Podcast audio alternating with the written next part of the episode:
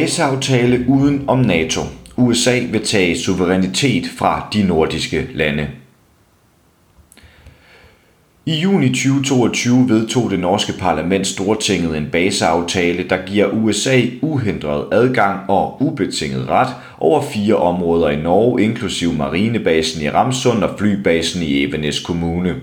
Det er første gang i Norges historie, at fremmede tropper vil få lov til at operere på egne baser i landet.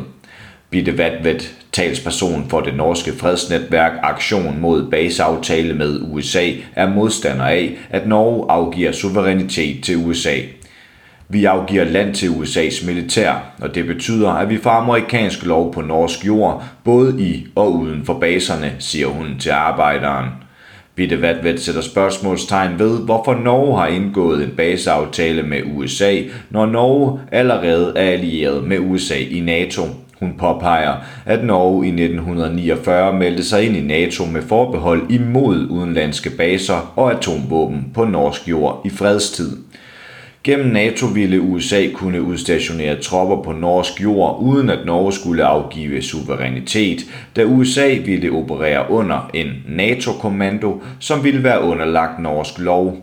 Men med en baseaftale udenom NATO vil USA eksempelvis være i stand til at snige atomvåben ind i Norge uden at oplyse de norske myndigheder om det.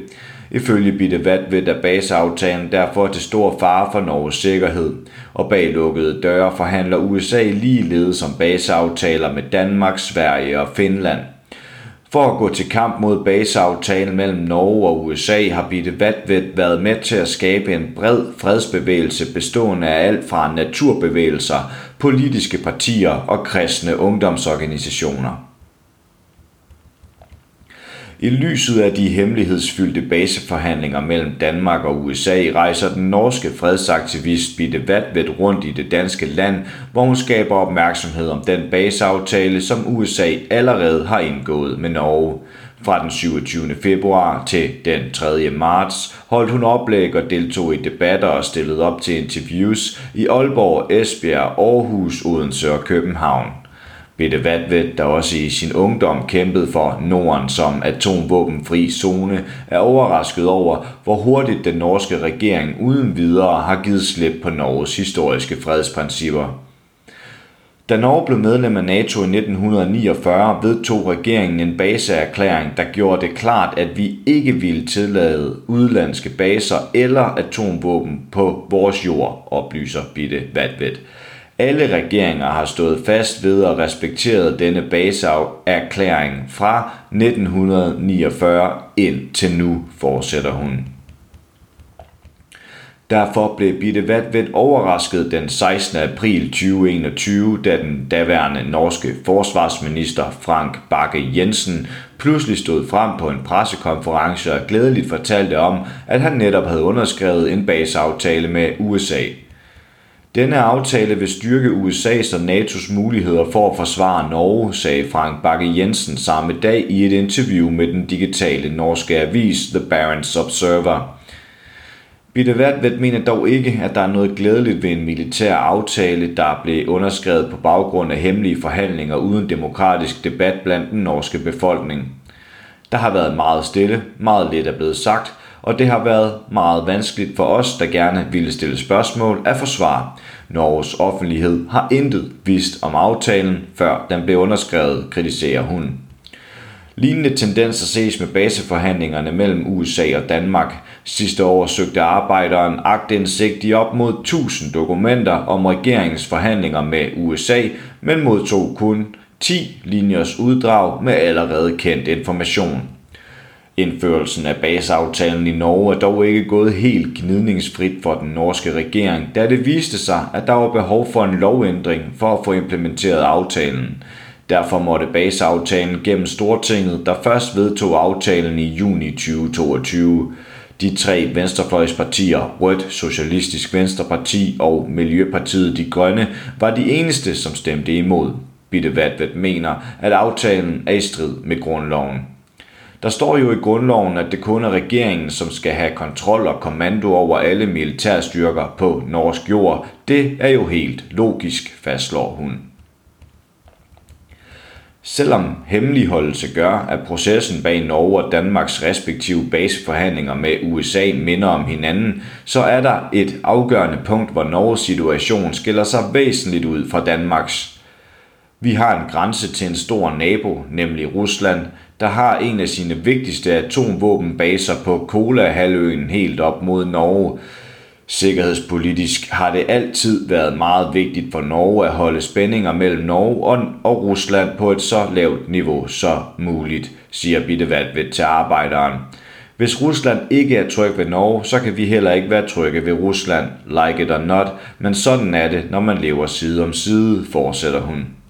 I den forbindelse anerkender Bitte Vatvet, at Ruslands invasion af Ukraine har haft betydning for forholdet mellem Rusland og Norge, da mange nordmænd blev overrasket over, at Rusland faktisk kunne finde på at invadere et naboland. Før krigen i Ukraine troede de fleste nordmænd ikke, at Rusland ville kunne finde på at invadere Norge, men nu er der nok mange, der frygter det, vurderer Bitte Vatvet og fortsætter. Men det er en provokation over for Rusland, at vi lader USA få baser i Norge. Myndighederne siger, at baserne vil gøre Norge mere trygt, men hvorfor kunne det så ikke være NATO-baser? At baserne skulle være for Norges tryghed virker ikke til at være sandt. Baserne varetager USA's egne stormagtsinteresser. Talspersonen Bitte Vatvet peger på USA's mange baser i Europa for at belyse, hvilke risici der er på spil, når USA nu laver baseaftaler med de nordiske lande. Ved at indgå baseaftaler med de nordiske lande vil der være amerikanske baser fra Grønland hen over Norden og i de fleste østeuropæiske lande, hvor USA allerede har baser. På den måde vil det vestlige Rusland blive omringet af USA's baser. USA vil have egne militære baser stående hele vejen fra Grønland til Krim. Det er en meget alvorlig og ny situation i forhold til at holde spændingerne lave over for Rusland, forklarer Bitte Vatvet. USA og Rusland er historiske rivaler, hvis stormagtsinteresser ofte er kommet i konflikt med hinanden. Det gælder, da den USA-anførte alliance NATO bombede Jugoslavien i 1999, da Rusland annekterede den ukrainske, ukrainske Krimhalø i 2014, og i forbindelse med den igangværende krig i Syrien, hvor væbnede grupper har fået træning og våben fra USA, mens de har kæmpet imod russisk militær. Med Ruslands invasion af Ukraine og USA's våbendonationer til det ukrainske militær er spændingerne mellem de to stormagter i disse dage historisk høje. Den 21. februar trak den russiske præsident Vladimir Putin sig ud af den sidste tilbageværende aftale om atomvåben mellem USA og Rusland. Især i lyset af disse dages høje spændinger mellem Rusland og USA, mener Bitte Vatvet ikke, at det er i den norske befolkningsinteresse at lade USA overtage suverænitet over områder i Norge. Norge har givet USA fuld kontrol over baserne. Hverken norsk militær eller politi må gå ind på området, så de kan ikke kontrollere, hvad USA medbringer. Det står helt klart i aftalen, at Norge ikke må kontrollere, hvad USA henter ind på baserne, oplyser Bitte Vatvet. Det betyder, at USA kan tage atomvåben ind i Norge og opbevare dem på baserne, uden at vi kan kontrollere det. En af baserne ligger 5 mil uden for Oslo, fortsætter hun. For uden den generelle risiko ved opbevaring af alt ødelæggende atomvåben advarer Bitte Vatvedt om, at Norge kan blive et bombemål for Rusland ved at lade USA opbevare atomvåben på norsk jord. Hvis tingene spidser til, behøver man jo ikke være en militær ekspert for at skønne, at det er hensigtsmæssigt for fjenden at angribe de baser, der ligger inde med materiale, som kan slå fjenden ud, fastslår Bitte Vatvet. Hun peger desuden på, at USA's tropper i Norge har immunitet og vil være hævet over norsk lov både i og uden for baserne, Gør en amerikansk soldat noget kriminelt, vil soldaten ikke nødvendigvis blive retsforfulgt i Norge, da USA vil have den øverste myndighed i alle retssager. I lande som Japan, Sydkorea og Tyskland er kvinder blevet voldtaget af amerikanske soldater, uden at soldaterne er blevet retsforfulgt ved en domstol i de tre lande grundet USA's baseaftaler. I Japan har der endda været tale om børn, der er blevet voldtaget af USA's tropper. For at modsætte sig USA's baser i Norge har Bitte Vatvet som talsperson for aktion mod baseaftale med USA været med til at skabe en bred fredsbevægelse. Der blev først skrevet kronikker og derefter indsamlet flere tusinde underskrifter samt taget imod donationer for at kunne skabe bevægelsen. Og derfra troede jeg, at hjulene ville rulle rimelig hurtigt, men du ved, det er ikke gode tider. Der er ikke store bevægelser længere med 30.000 mennesker i gaderne som tilbage i 70'erne, siger Bitte Vatvet. Hun fortæller, at de i fredsnetværket startede med at lave et arbejdsudvalg, der skabte et politisk grundlag.